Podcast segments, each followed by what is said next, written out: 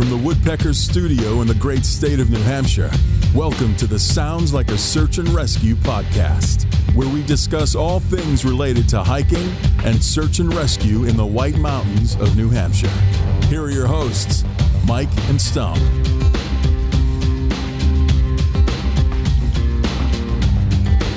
All right, Carter. So um, you said you're you're nine years old. 10. 10 years old? Okay. And then, uh, just for the audience's sake, you know, we'll introduce you officially in a little while, but um, you obviously we know you like hiking. Is there any other, do you do any other sports? I do wrestling, I do basketball, I snowboard. and skiing. Yeah. Cool. Skiing.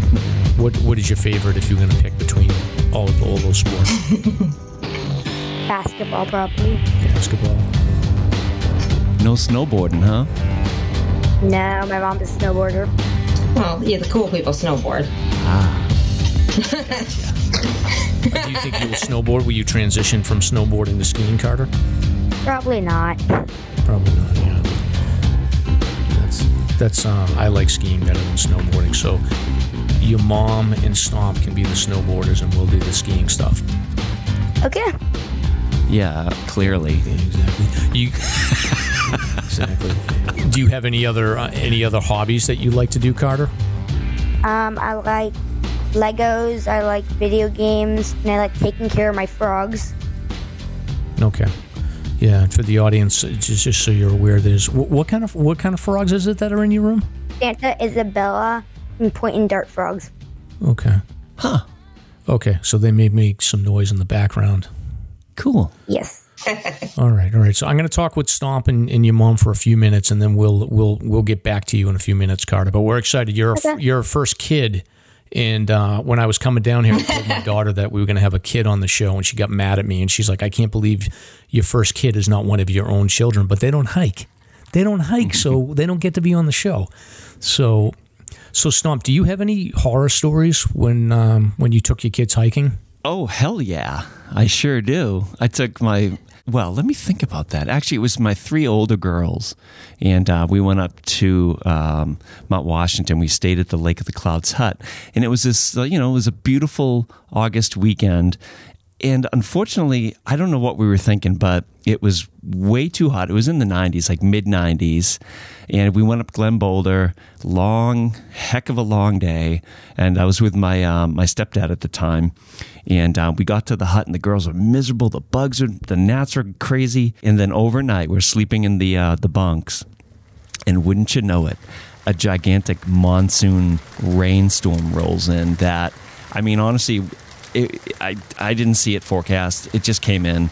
Um, so we ended up deciding, you know what, the, the only best option here is to go to the summit. So instead of going back down Glen Boulder um, and getting lost or God knows whatever with these kids in, you know, near, near whiteout, you know, obscure conditions, uh, we went straight to the summit and um, ended up taking the van down. Uh, I think Lucy was five or six at the time. Okay. Okay. so the girls were really little, and they they just absolutely hated hiking after that point. And now they're coming around. I mean, they're in their um, uh, late teens and early twenties, and uh, they're coming around again, which is fantastic. But I lost them on hiking for many years. Well intentioned, but that's why we're doing this show tonight is we want to try to give people advice on uh, on how to not lose lose your kids when it comes to hiking but we'll do a, a show intro but that's that's good that they're coming back around though for your stomp Oh yeah, yeah, absolutely. Yeah, like Evie, my oldest is a, a Sherpa. She's incredibly strong. Um, Catherine loves getting out there. Uh, you know, they still enjoy the outdoors, which is the the magnet that pulled them back. I think ultimately.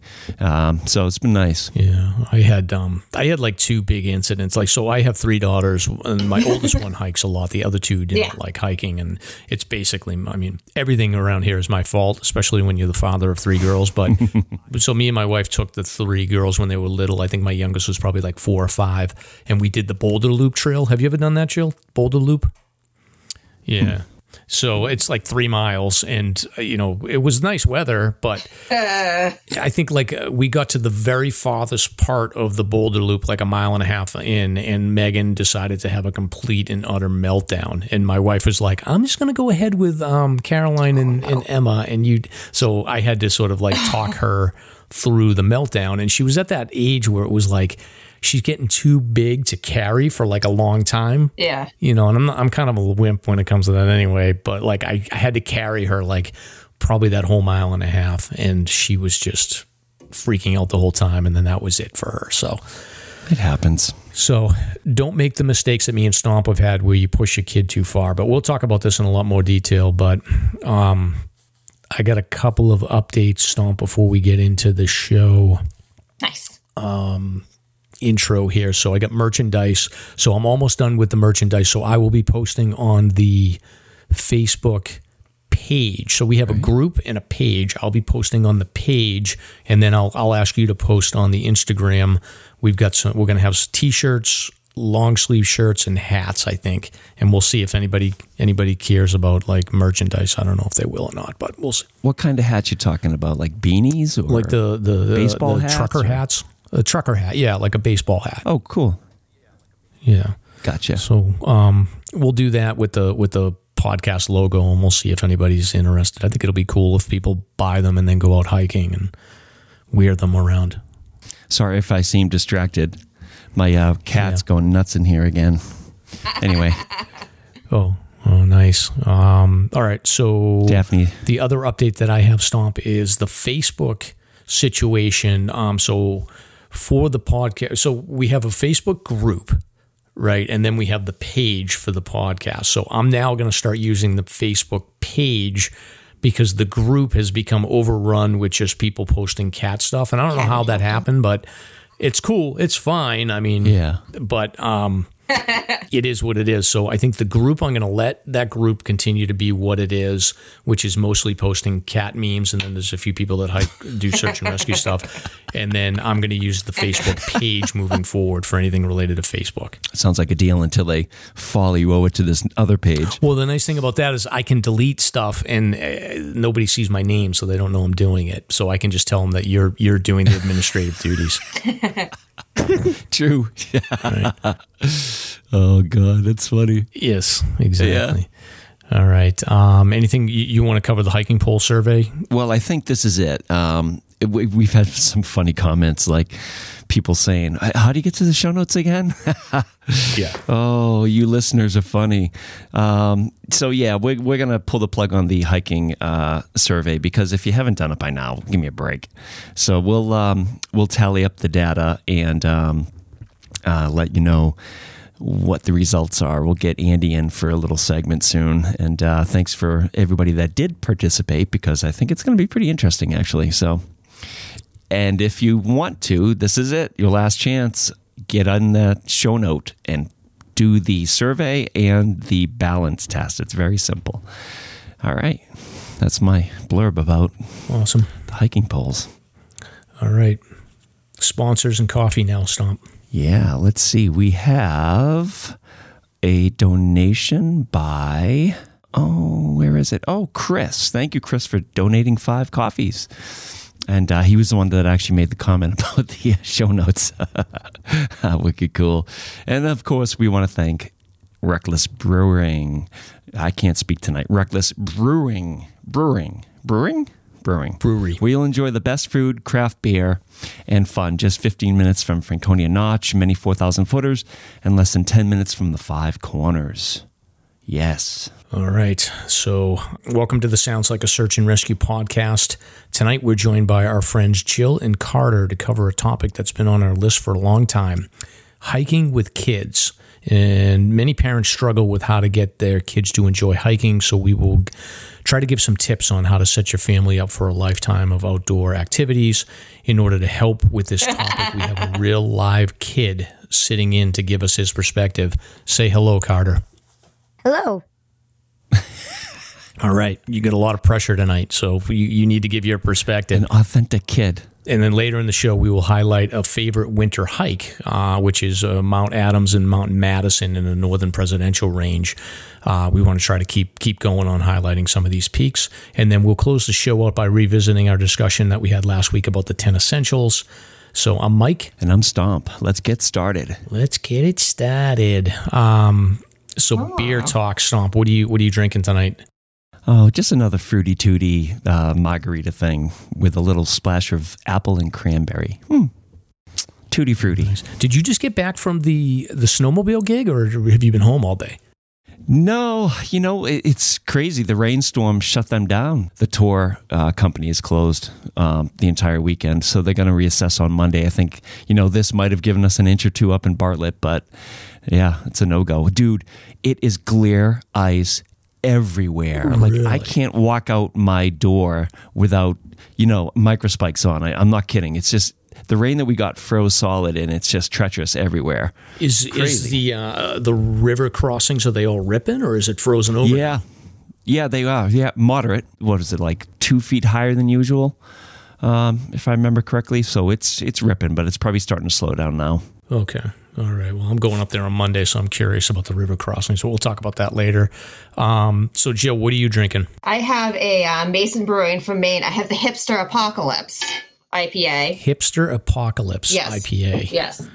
All right. What would a hipster apocalypse be? Um, I think we'd be a lot of beards and flannels taking over. I don't know. Yeah. I feel like it would be like you would end up like everyone would be, um, you know, they'd be trapped in a brewery through the end of the world. That would be the hipster apocalypse. Or they'd run out of IPA. Uh, that's probably my take. Yeah. Exactly. Are you drink Everyone would be spouting off about their rare. Yeah, Carter? You dr- are you drinking anything, Carter? If I had to choose, I'd be drinking apple juice, but right now I'm drinking water.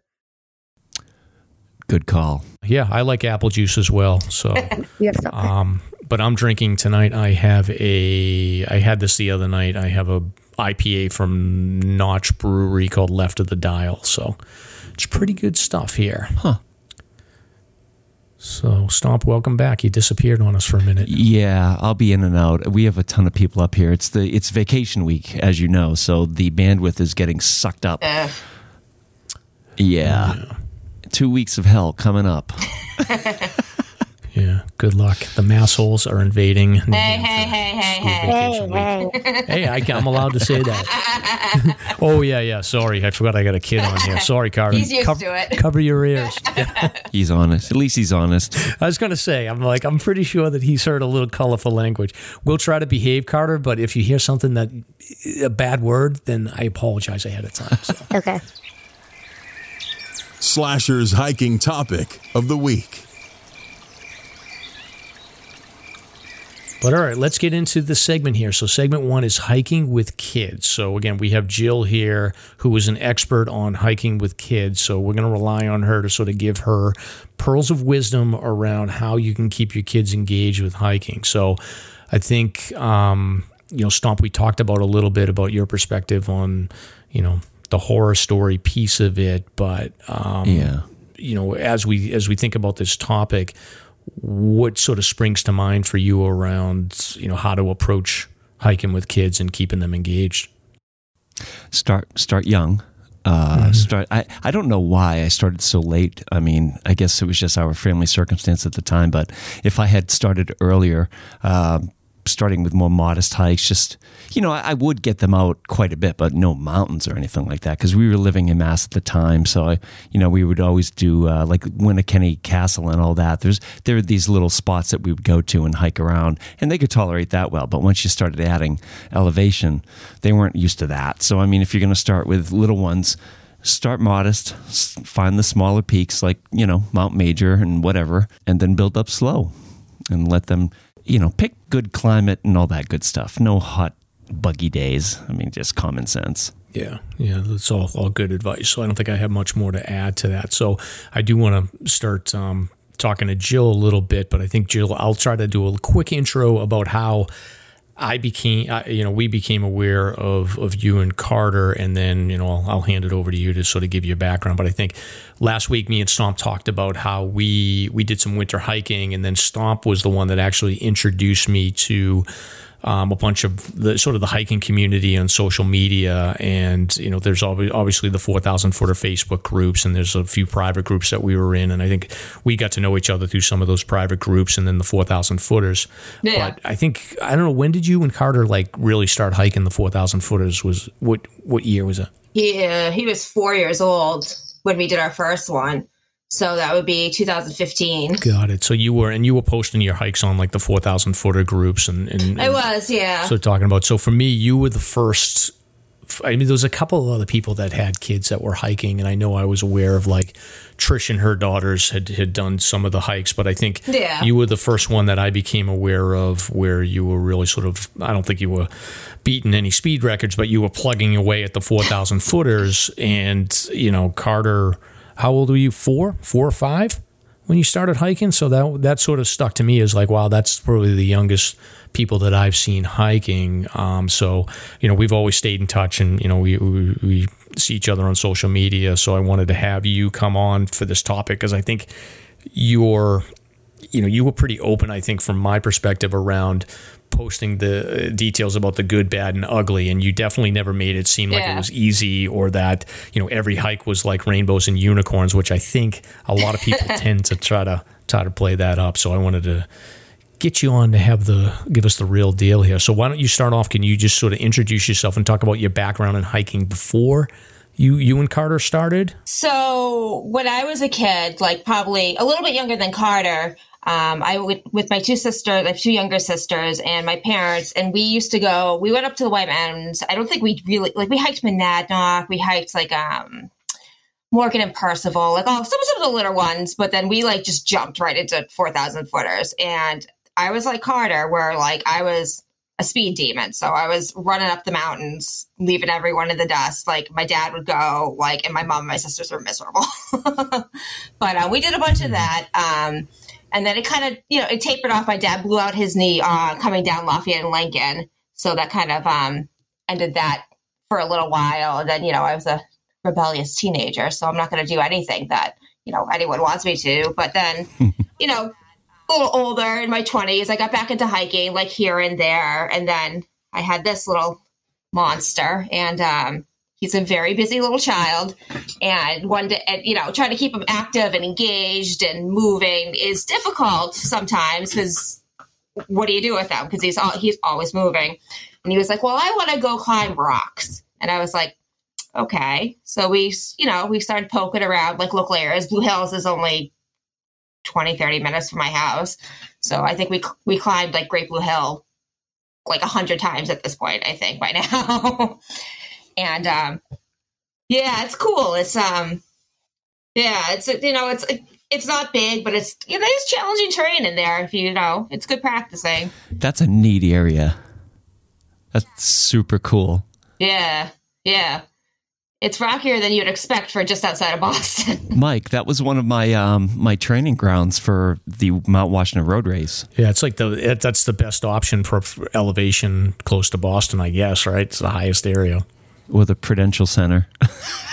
yeah. the uh, the ski slope side is super cool, super steep and brutal. Yeah, right. oh yeah. Running by all the commuters.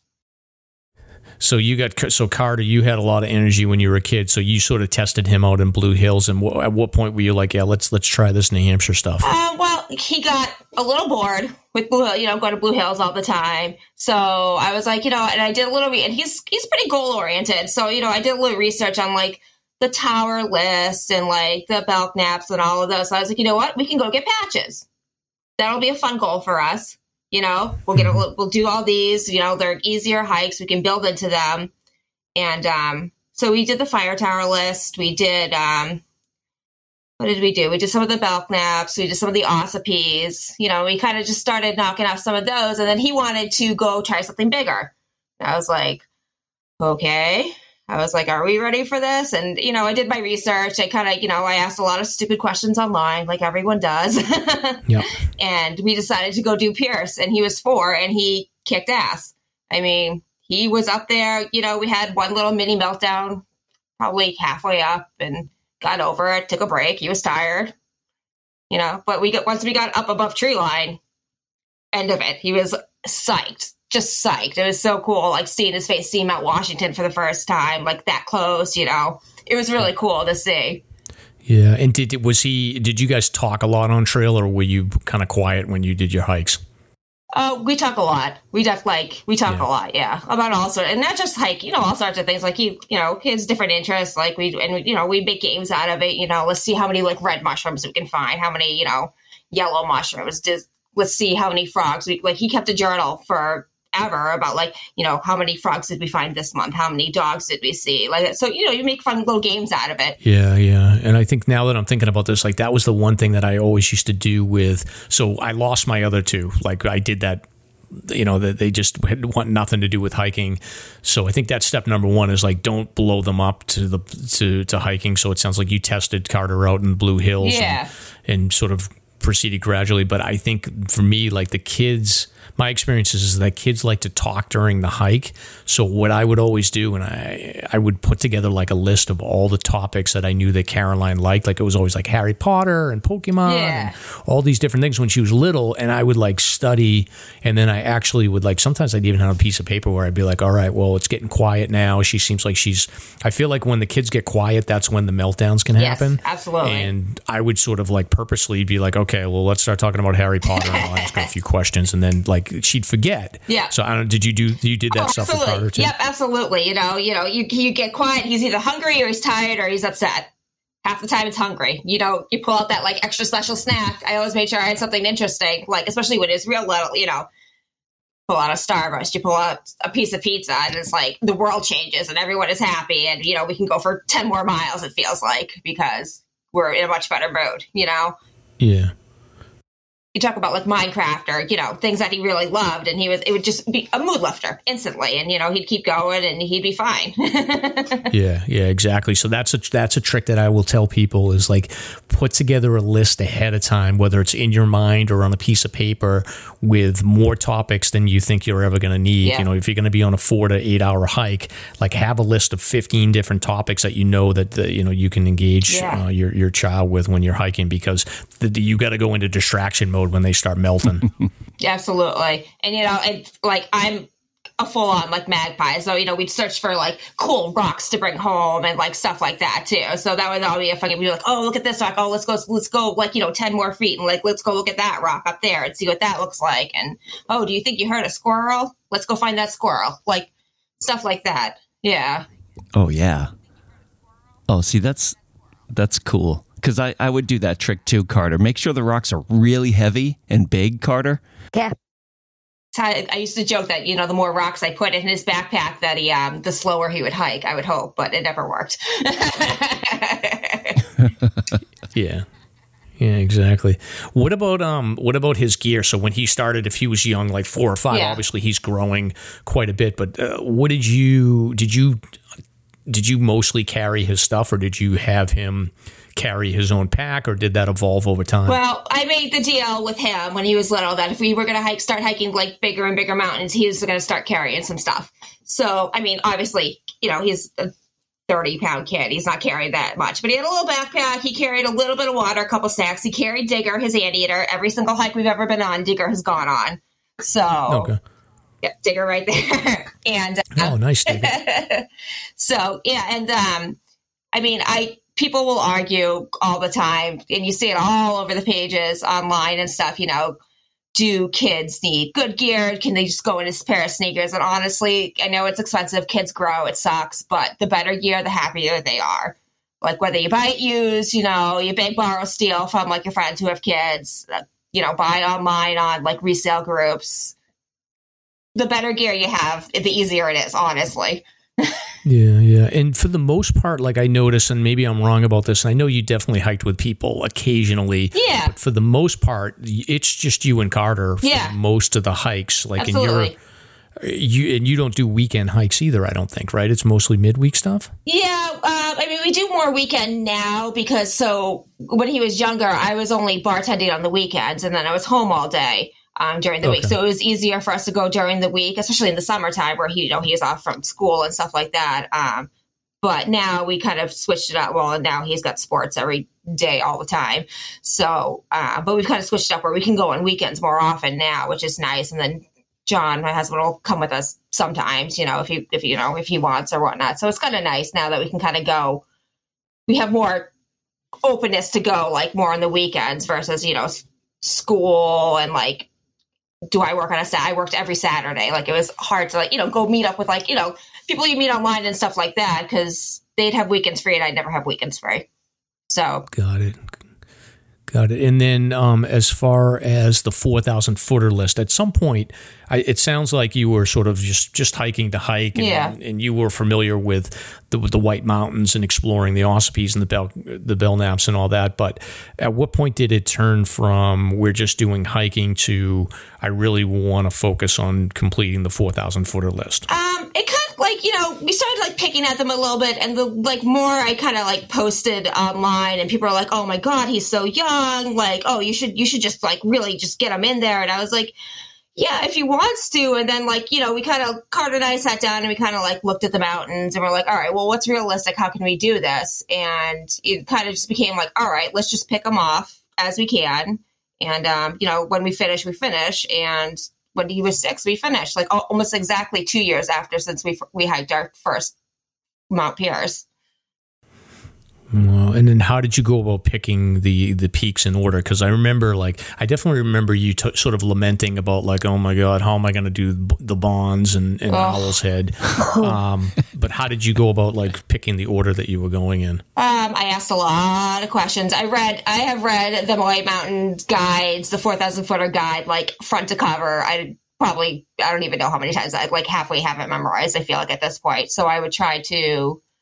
Um, That'd be quite a task. Oh God! well, I'm a fast reader, so that helps. But um, we would, um, I would, you know, I kind of like, and I, you know, the, you go on the website like that, four thousand footers.com. They kind of like listed out in like varying difficulty, and I would kind of look at that. I would look at the maps and be like, you know what? All right, this is a mileage we can handle. This is an elevation we can handle, and I do it in like groups. So like, you know, we do like we did like. uh we did Pierce, we did Moosilauke, we did Cannon, and you know, kind of like some of the easier ones at first, just to like you know get used to with the Osceolas, um, and just kind of built up. You know, the better, longer as he got better at longer hikes, and me too, honestly. Um, we just kind of upped the challenge a little bit more, and he was, and the more like harder the hikes, like the rockier the hikes, the happier he was. So you know, he's Got it. And did you when as you started getting into it? So you started with like Pierce Moosilauke, Cannon as some of the easier ones. As you started getting into it, did you have like a streak of hikes where like there was no meltdowns and he was pretty smooth? Like I would assume that eventually it becomes sort of like it almost you manage it like you would manage your gear, like you know ahead of time, like okay, I've got to switch this gear to that gear, like Yeah. you know, like okay, he might melt down here. Let me give him his favorite snack. yeah, oh, absolutely. Let me get him distracted. Absolutely, yeah. Um, you kind of just like knew, like you, I mean, you, you you know your kids too. Like you can just tell from their face sometimes. You're like, all right, well, he's starting to lag. You know, all right, let's take a break. Let's, you know, but, but we did have a good, we did have lots of good. We did. He was an easy kid. Like really, he didn't melt down that much. You know, um, if it was hot or you know, we had a couple really buggy hikes that like, I mean, we were both miserable, so that didn't help. But I like um Tom and Field really stands out to me. Like it was, a, we went on like a like the most perfect autumn day you could like possibly. It was like forty, like the leaves were gorgeous. There was like no one else out there, um, and you know it was his first time seeing Gray Jay, so that was like super exciting. Um, and we just had like the like the best hike like ever. Like it was just it, I, we were in a good mood. You know, we got up to Avalon real fast. Um, and it was just it was a really nice hike and like that stands out to me as like one of the like i don't even think he melted down like once like we saw a guy finish on tom it was cool That's cool, but you had to. You had by that time you had worked your way up, so you knew sort of like, okay, I've tested him with easier hikes. yeah I've sort of understood what potential flags there are for melting down. I have an understanding of his physical ability. absolutely um, So those are sort of the key Yeah. things I think to think about when you're hiking. absolutely and it's like and you know what you, you can't be afraid to turn around either like we turned around on hale twice hale of all mountains. Oh no. Yeah. once in the spring and then once we tried to do it in the winter and it just both times it just it it was not in the books for us at all. Like we like we got like a mile up Zealand Road and he lost his mind. And I was like, all right, we'll just go home. It's fine. You know what? It's fine. We'll just go home. No big deal. We stopped, we got lunch, everything was good. And you just I mean, especially with young kids, you can't be afraid to turn around. Yeah, yeah, and that's a good point because my guess is that like, and I do see like a fair number of parents posting where their kids are hiking, and and I know when I did the four thousand footer list, like the idea of turning around sucked oh, because yeah. you're like, oh, I, you know, I want to check off that box, especially like if you're really goal oriented, uh, you know, not to mention like you're driving up from Massachusetts, Yeah. like you get, oh, you know, it's like it's a four hour Yeah, ride. absolutely. You're investing, Yeah. and then you don't get to check that box off like but i think that's an important point is that even if you are goal oriented and you know you really want to get that peak if your kid's not feeling it like you got to turn around because if you don't you're going to cross that red line Yeah. and then you're never going to get them out again Nope, never. Like you don't like don't make it a miserable experience for them. You know, if they're not feeling it, just stop. Like, and you can go ahead. You can, they- they're not going anywhere. You can go back. Do you have any thoughts about like I, I always and stomp? I'd be curious about your thoughts too on this, but like the nature versus nurture. Are there just some kids that are just they're going to be more open to hiking, and then there's some kids that are just not going to be open to hiking, or can you actually create that in your kid, or is it, it's probably a mix of both? But I don't know. What do you think, Jill? I think I, I would say it's more. I would say it's more nature than nurture because if they're going to like it, they're going to like it. I mean, and you're probably going to know if you have a, you know, an active outdoorsy kid, you come from an active outdoorsy family, maybe you can nurture it a little bit. But if they're, you're not going to have a kid, a four or five year old that's going to want to hike five miles like every time. Like, I, I, and like you can nurture from that. Like you know, if they like they want to go out and walk on a trail for two miles, cool. You know, next next week you do three miles, and you go from there. But not every kid is going to want to go out there and hike for miles and miles and miles and be perfectly happy the other time, the entire time. Some kids, you know, they want to play soccer. They don't want to, you know, they want to hang out with their friends. They don't want to, you know, go out and Yeah, that's a good way to put it. Yeah. I think it's definitely a mixture of both. I mean, every child is different in their own way, but you can still work within uh, their personalities and likes and dislikes and Yeah. develop some level of appreciation for hiking. Absolutely, yeah. I mean, you don't, you know, if they don't like mountains and whatever, you can go on a nature trail. You can go for a bike ride. I mean, there's other ways to get outside. It's not just, but I think like for hiking specifically, it's more of a nature thing, and then you you nurture it to you know make it more fun or enjoyable and see different things. Yeah, yeah, that makes sense. Um, as far as like the sort of the key thing that stands out to me from this conversation that I, uh, the audience would probably want to think about is it sounds like, and I hadn't thought about this until now that we're talking about it, but it sounds like much like you know when you're trying to get that uh, sort of sixth sense developed around uh, safety on the trail you also as a parent need to get that sixth sense developed on when your kid is not feeling it and either take steps whether it's food or drink or distraction with conversations or just a rest whatever it takes like you have to be ahead of that. Like you can't let it hit Yeah. and then deal with deal with the meltdown and if you do you got to be willing to very quickly just sort of pull the plug on it i think Yeah. Oh, absolutely. like. Yeah. No, you do. And um, and like- with Carter specifically, like it, it, it took me a while to figure it out. To even still now, it's hard to sometimes it's hard to figure out. Um, I mean, he has ADHD. It's it, you know, so that attention sometimes is not always there too. So like his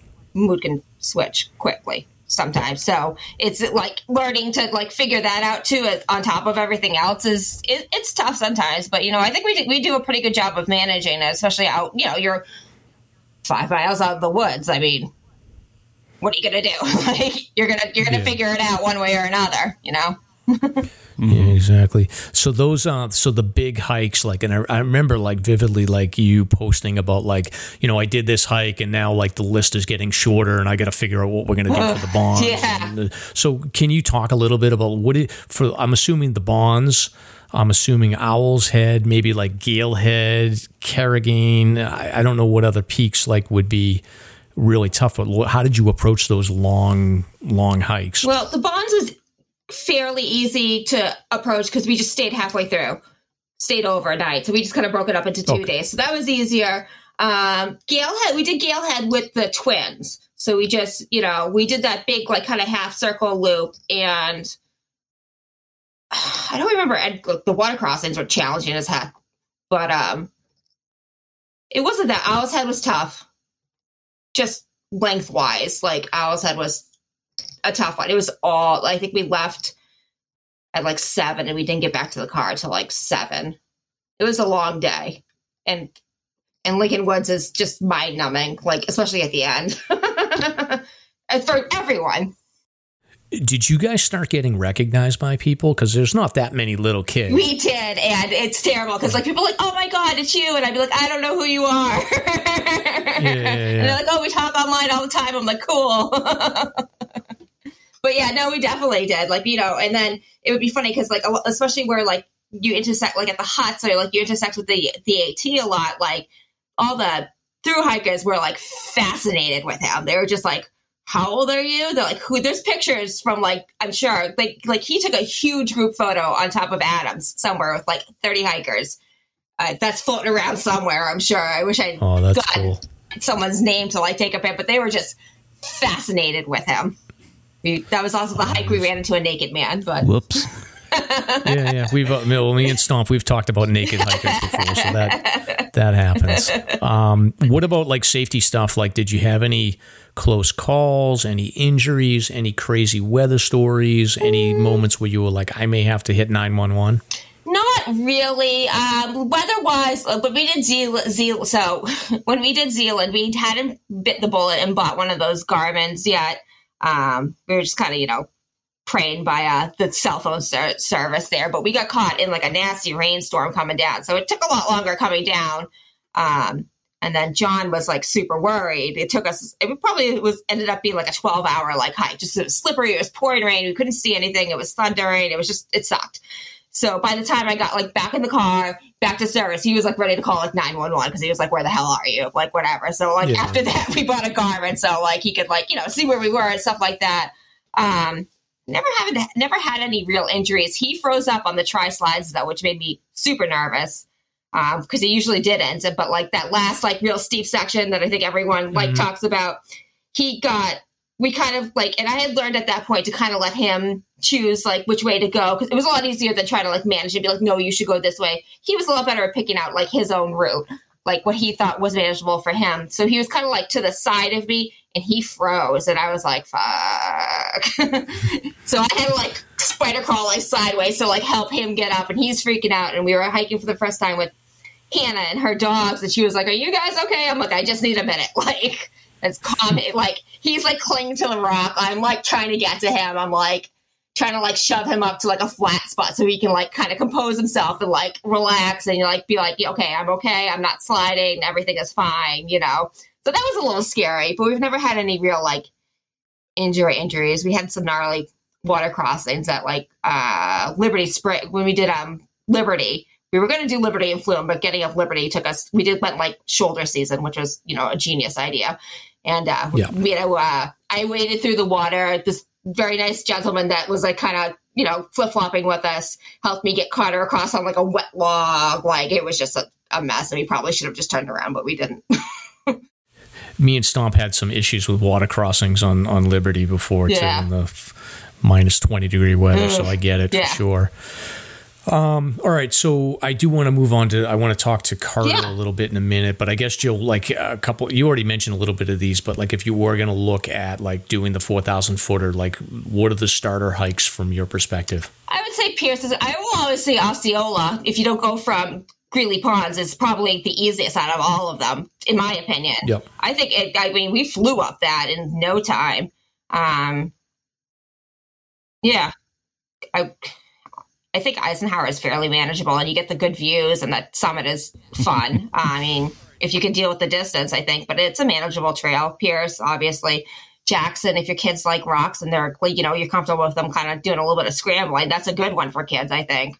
Um, because it's just it's fun. It's fun. You know what I mean? Yeah, and you've moved on to so you're doing. Are you like focused on a list? Like, are you doing the 52 with a view right now, or We are, we're like halfway, a little over halfway through the 50. We've been kind of, you know, once we got done with the 4,000 footers and like we were so like, you know, we were like, all right, we're going to get this done. We're going to get done by he before he turns seven. You know, we're just going to do it. And then like after that, I was like, you know what? I don't want to deal with lists for a little bit. And then he was like, well, what list are we doing next? I was like, all right. So we've been picking away at the 52 with a view. We've been picking away at the, like we did, um, we've been picking away at the 100 highest because why not? You know, we did the peak above the Nubble this summer, which was fun. Not really a bushwhack, but kind of a bushwhack. So it was some- for something like different.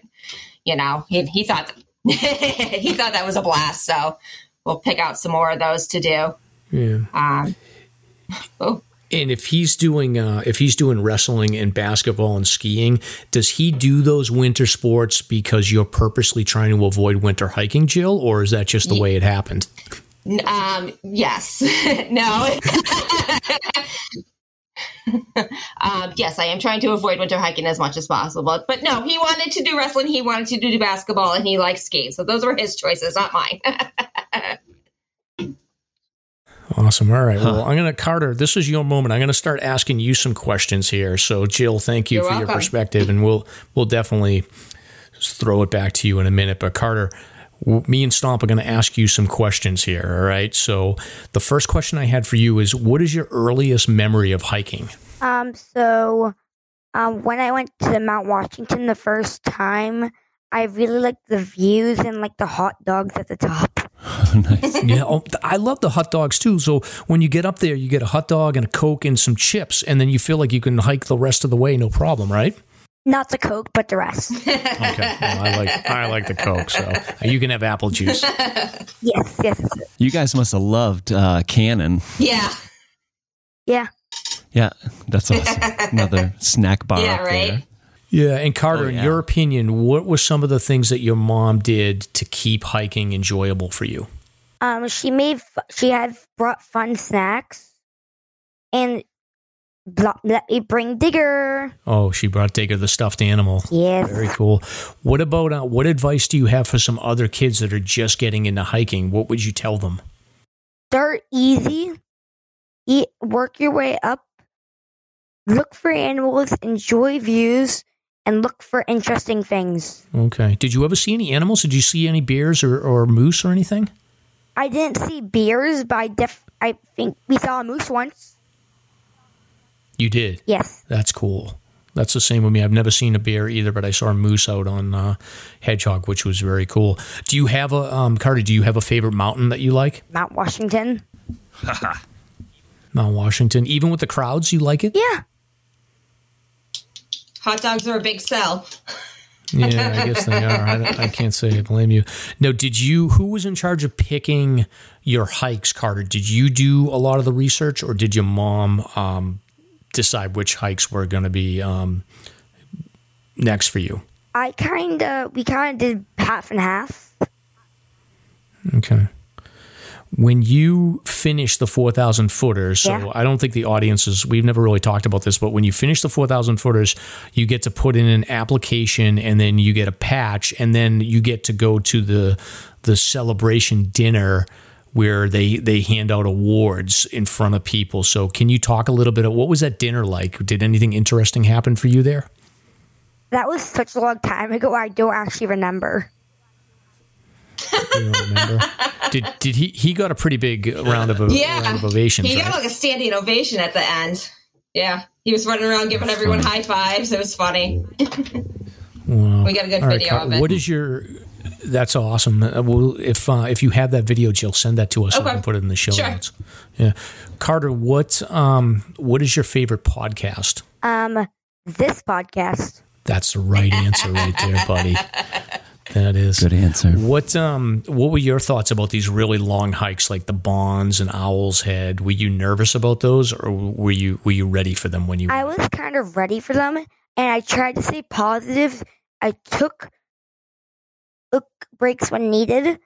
Um, I brought my sleeping bag, obviously, for if, if you're going camping. You bring your sleeping bag, Mhm. and br-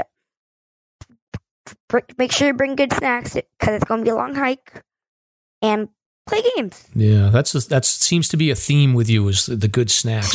what about um what about your mom? Did she do any? Does she do anything on trail that annoys you? Like I feel like, and I don't have, I don't know this for sure, but I feel like you're constantly waiting for her to catch up to you. Is that true? Sometimes, yeah. Sometimes he comes back to find me. yeah, yeah. Cool. All right, Stomp. You got any questions for Carter here? Well, yeah, you stole my thunder because um, I I, um, I love the fun snack thing. It's like Carter. Do you think that adults deserve fun snacks too? Yes, absolutely. Okay, so what what is a fun snack? I need to know. Like pizza, hot dogs. Oh, oh, we went through a pickle excellent. period where we brought pickles. Yes. oh, pickles. Yeah. Well, the the adults have tapped into the pickle thing Yeah. recently, so yeah. Okay. Don't like pickles. Excellent. Cool. Thanks. I'm gonna pack start packing some pizza. Yeah. Okay. Mm-hmm. Oh, you, you know what else I wanted to ask you, Carter and Jill. You can you can chime in on this. So, rumor has it your mom is like a is like a animal freak. She loves dogs and stuff. Yeah. You never took dogs on your hikes though, did you? We sometimes did on the short ones. The short ones, Yeah, but you never the four thousand footers. not really. Uh, Vader took Vader went Vader went up ca- uh, Cabot with us, but he's um not the nicest dog, so I had to be like real picky about where I took him. But Got it. Got yeah, It. but we So took it wasn't that they're not capable. It's just they're not super yeah, like one of like friendly on trail. yeah, the older one would would be would have been capable if she was younger, but by the time we started hiking, she was a little old and beat up joints, and the other one's kind of a dink. So, but you know, we hiked with Hannah and her dogs, so that was we kind of Titus. made up for it with by uh, substituting other people's dogs. Yes, Titus. Nice shout out to Hannah and Titus. um, so then, Jill, if I'm going to summarize this, then it sounds like if the roadmap for making sure that you have a successful hiking child or a relationship with your child when you're hiking is there's a little bit of a sort of a like natural inclination. You need to spot that first of all. Yeah. you can't force it. Then you need to sort of start locally don't push them too hard. Don't go any distance or elevation that you think that they can't handle. Once you've sort of done your local thing and done a lot of sort of nature walks then you can sort of test it with the shorter hikes maybe like check out the mount majors of the world or the Ossipees and then when you do start the 4000 footers Pierce, Cannon, Moosilauke, and then the key here sounds like you have to have an arsenal of snacks. You've got to have your topics of conversation. You've got to have your uh, sort of nature topics, and you've got to sort of be very attuned to making sure that when when the meltdown or the quiet period comes, that you're getting ahead of that, and you never want to push your kid, and then you also need to be willing to sort of pull the plug if they're not feeling it. Absolutely, yeah. I mean, carry about triple the amount of food that um, you think you're going to need because it, Okay. it's a, like a nonstop vacuum, honestly. Especially you get growing kids and they're burning more calories than they probably ever burned in their life, you know, hiking up, whatever. So, um, Yeah. but yeah, I mean, I think just managing, you know, man- knowing your kid, ma- managing what you think they can manage and you know it's okay to push a little bit you know as things get harder and you know they want to if they're willing to progress but you don't want to push too hard to um you know make them hate it. And you, Yeah. yes the, the i think that's the big takeaway you know? People will post stuff online all the time. They're like oh my kid did this you know? But i feel like you're posting all the good and like no one wants to hear about the bad. And there is i mean there's bad there's tears. There's always there's going to be tears they're kids. I mean it's life. It happens Yeah, yeah, and I definitely that's the thing that always stood out to me about you is that you sort of gave the straight picture, and it wasn't all you know perfect, and you know you get obviously great pictures and whatnot, Yeah. but it was the sort of the good, bad, and ugly. yeah So i mean we were miserable um, when we hiked isolation I never want to see that mountain again. It's beautiful up top, but I never want to hike it again. yeah, yeah, yeah, that's a long one. So, so stomp. Anything else? Funny. Yeah, I just wanted to mention that um, you know we're talking more for the older kids in the, uh, the the group here, but there are plenty of folks that have infants, uh, you know, zero to twelve months. That um, there's a ton of information and resources out there for you to get started if if you have a baby. Um, you know, when it comes to packing, apparently like a, a baby, a newborn can't be in a backpack, so it has to be in a sling in the front for a good six months or so. Yeah. Um, a couple tips with young ones like that. Uh, you know, get your child used to the carrier before you hit the trail. Uh, pick nap time, which is pretty interesting, so that they fall asleep. Yeah. We saw lots of sleeping babies. yeah, you know, protect the baby from sun and just colder weather. Uh, I guess if, if your baby is formula fed, then powdered weight is less. So that's pretty interesting. Um, and as they get older, you can do little tricks like giving them colorful water bottles so that they hydrate more often and strategies like that. So do some research if you do have a real little guy out there. Um, you know, you want to make sure that they're safe. But I think that's a great way to uh, get them into hiking at an even earlier age. Absolutely. Oh, yeah, that's a good point, Stomp. Actually, like with the water situation, I know my kids like when I I used to do water bottles, but then I got them the bladders Yeah. with the with the and that was like the best. They thought that was so Yeah. cool. Of course, they had to go the they had to uh, stop for nature breaks every five seconds, but it's still And you Yeah. have, you have flavorings too. yeah, that's a good point, Yeah. Stomp. We, yeah, lots of we use the uh, liquid IV all the time in the water too, which you know makes it slightly more interesting than just boring water too. But the, definitely the good point with the bladder too. I mean, um, and you know, because then you're not stopping trying to dig out a water bottle like every 30 seconds because someone is thirsty. They can kind of be a little more in control of how much they're drinking too, which is you know nice for them. Yeah. Now, did did Carter take a lot of pictures when you were on the hike? Because that's one thing I used to do with my kids is I'd be like, here's my phone," or I would have them bring.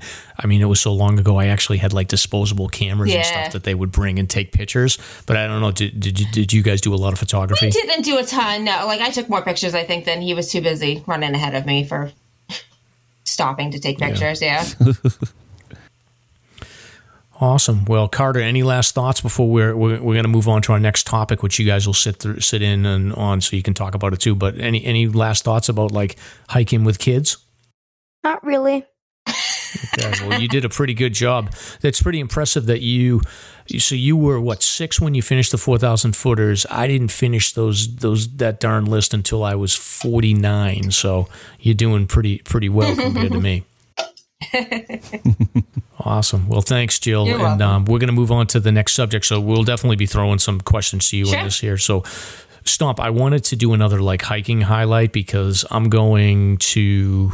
We didn't cover recent hikes because I don't think we have much going on, but I'm I'm going to be doing. I think I'm going solo. Like my my weekend hike with Tom fell apart, so I think by the time this airs, I'll have gone hiking. And right now, I'm thinking about like. I was picking away at the winter 4,000 footer list, but I think I'm going to go try Mount Adams and Mount Madison together uh, on a solo trip That's a on good Monday. choice. So I figured we'd just talk about that that trip because it's a good good winter hike. Yeah, let's do it. Yeah. So Stomp, you want to talk about your experiences on these two peaks? Oh man, yeah. I mean, I've I've done Madison and Adams from every direction possible. I think at this point, every season too. It's probably my favorite location to go to, even over Mount Washington. Uh, it is just the pinnacle of uh, hiking in the Northeast for me. I've yet to do, you know, uh, Katahdin, of course, but uh, at the moment, this is the place to go. Absolutely stunning. Every time I've gone, it's been mind blowing whether it's over, you know, socked in or if, if it's clear. It's just mind blowing. Yeah, yeah, I I love it, and I think I've done it from every direction. I would actually challenge you, Stomp, because I bet you you have not done Adams via Israel Ridge, the near side of the castle Castle Ravine. For me, I think you know the routes on Adams are uh, typically like most people will park at Appalachia, which is like the main parking lot on Route Two, and they'll go up either Airline or Valley Way. I always think about, you know, for me, my default is to go up airline because it's a better view. But if there's wind conditions and things like that, then you a lot of people will duck down in a Valley Way. I always feel like Valley Way is like the super highway and it's too crowded for me. So any chance I can to avoid crowds, I'm doing it. So I like to take airline unless the weather's really sketchy. But I don't know, Stomp, if you have a th- or Jill, if you guys have a thought on that. Those are good trails, but um, honestly, my favorite is Osgood. That that's my all-time favorite approach to Madison, and it's on the lee side too, which is a little safer for the uh, the windier conditions.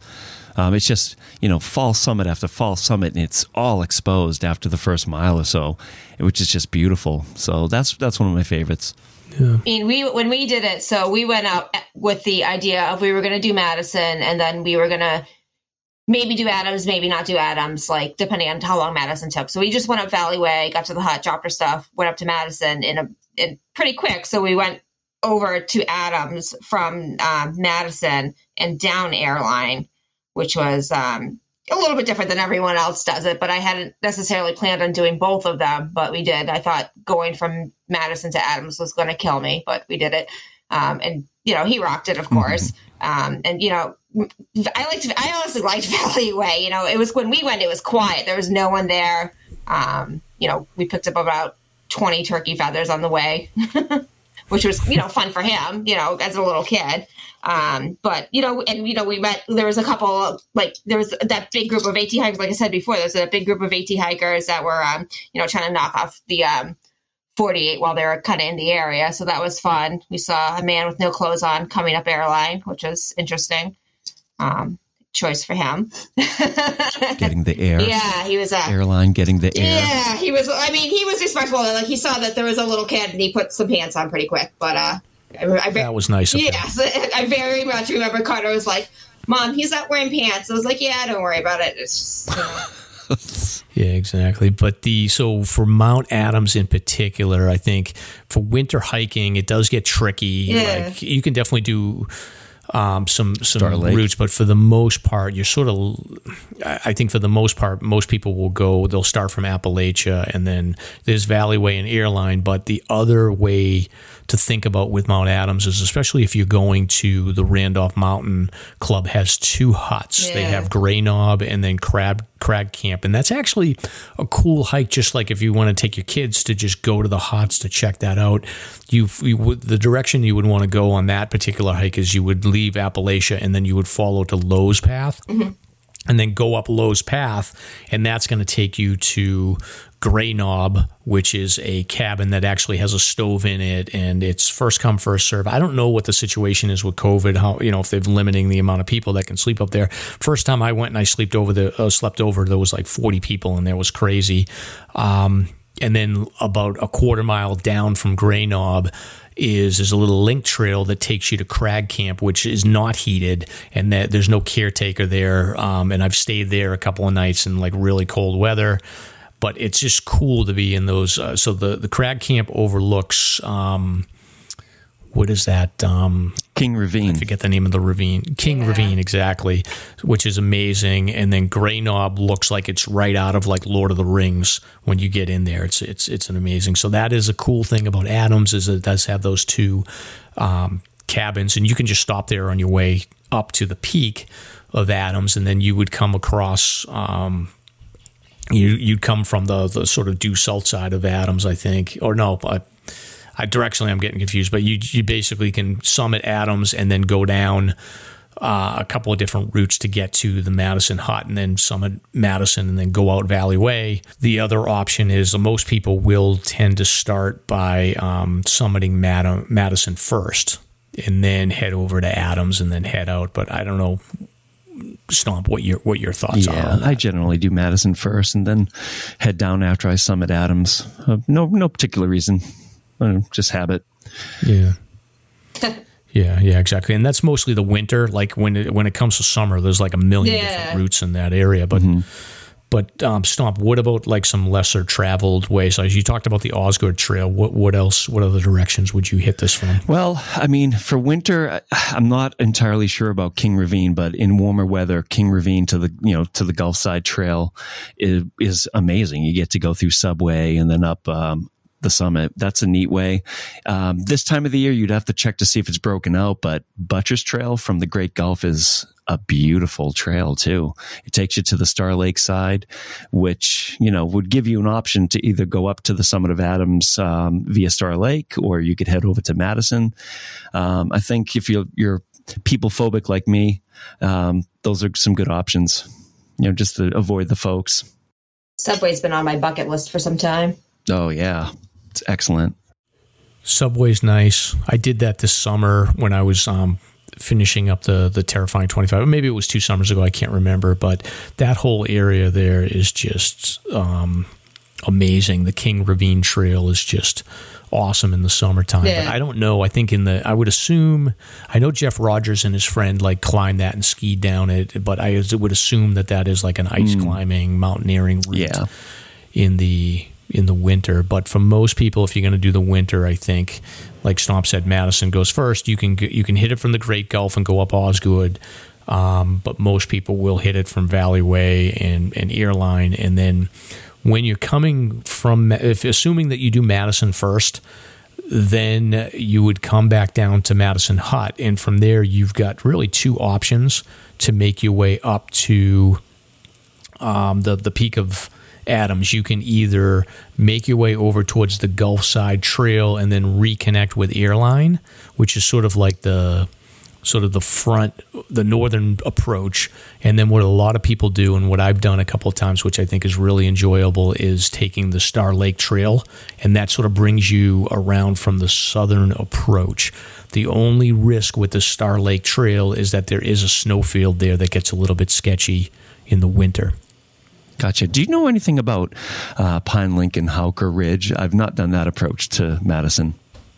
And that's like the northeast side, I guess. Yeah, the only thing I, I have to do that because I think I've mostly redlined most of this area, but the only thing I'm aware of is like I've done Pine Mountain, and uh, you know I know where the trailhead is for Pine Link, but there's also Watson Path as well that a lot of people take, and I've heard people talk about like Pine Link and, and Howker Ridge as good alternatives in the summertime because, like I said, there there's like a, an army of people that march up Valley Way, and a lot of people don't even know that you can approach from Pine Pine Link or or Howker Ridge Yeah. Trail. Yeah. So those are good options to avoid the crowds. Got it.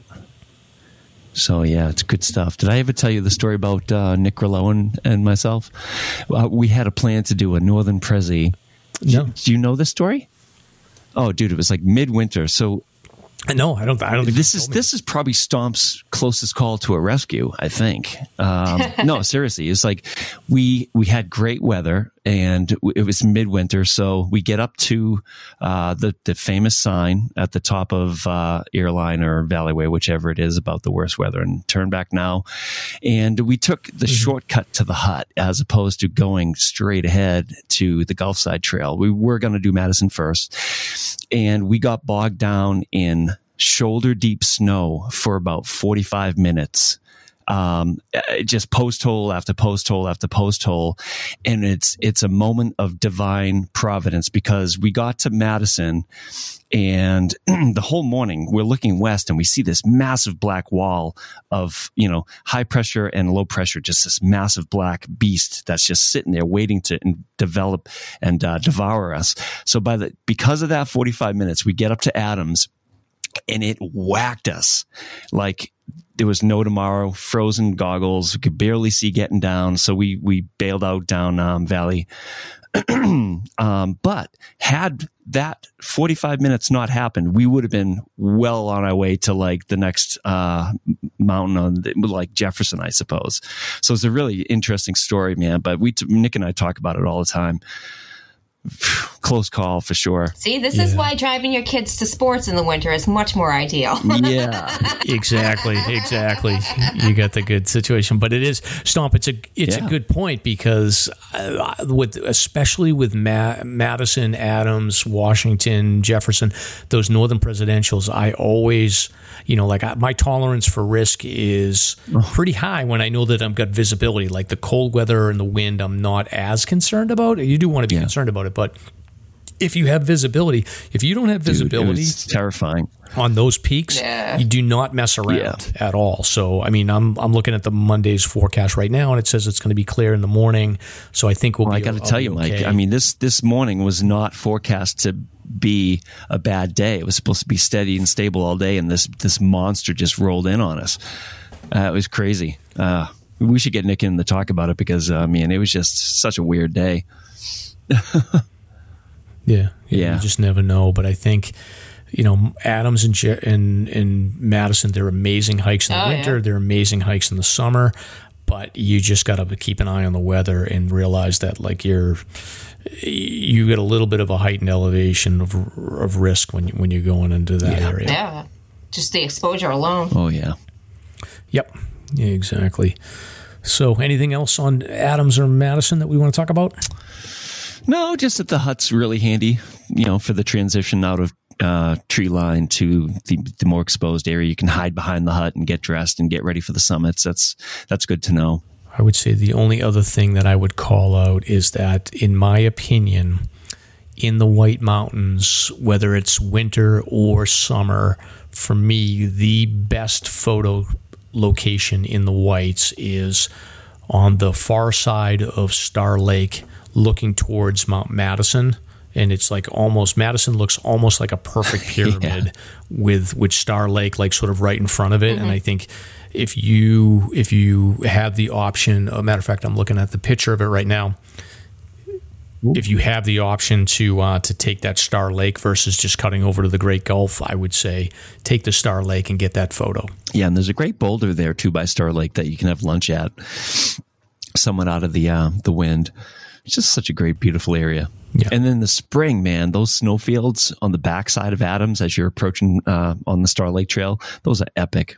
Yeah, they were a little like uh, I was freaking out the first time I went across those, but I'm gonna try it on Monday and probably get up in that area there. So, but it's gonna be it's frozen over, so I'll be bringing full crampons, so it should be interesting. Oh, good luck. Yeah. Yep. Yeah, Absolutely. exactly.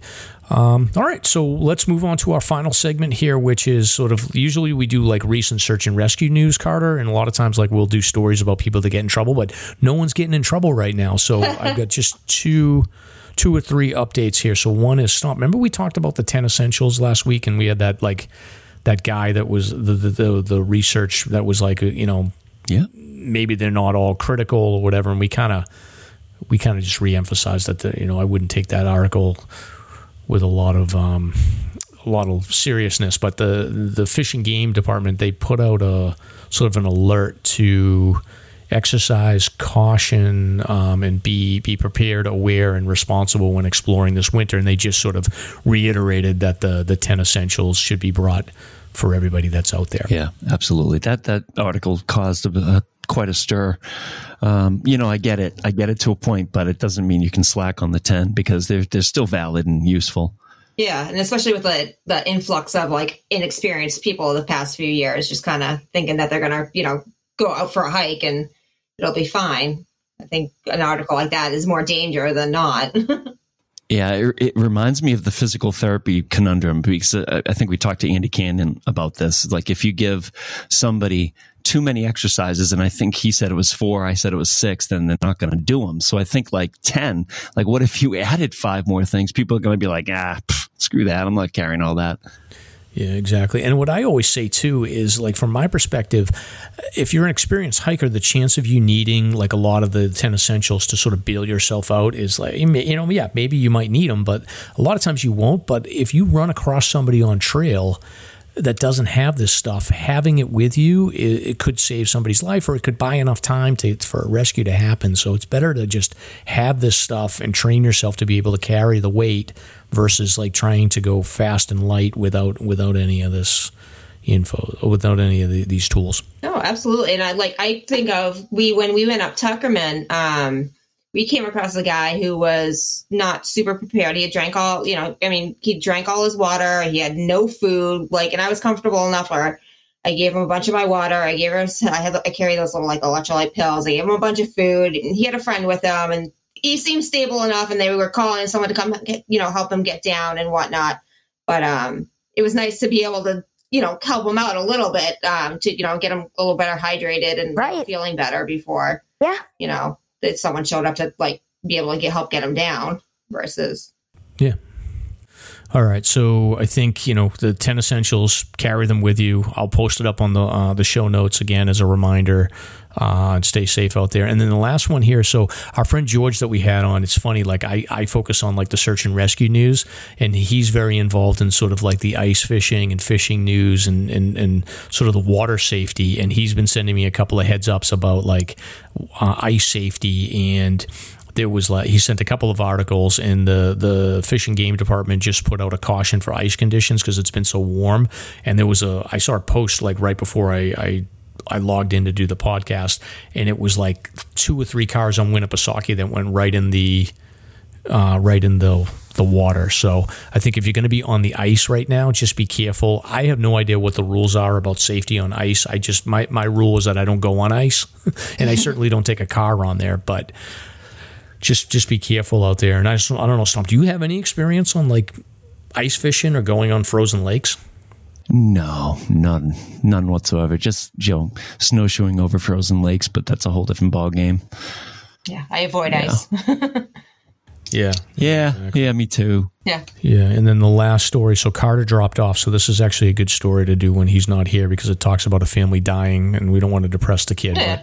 But um, this, um, I think this there was a story out of California in in August. This family, it was like a husband and wife and a toddler.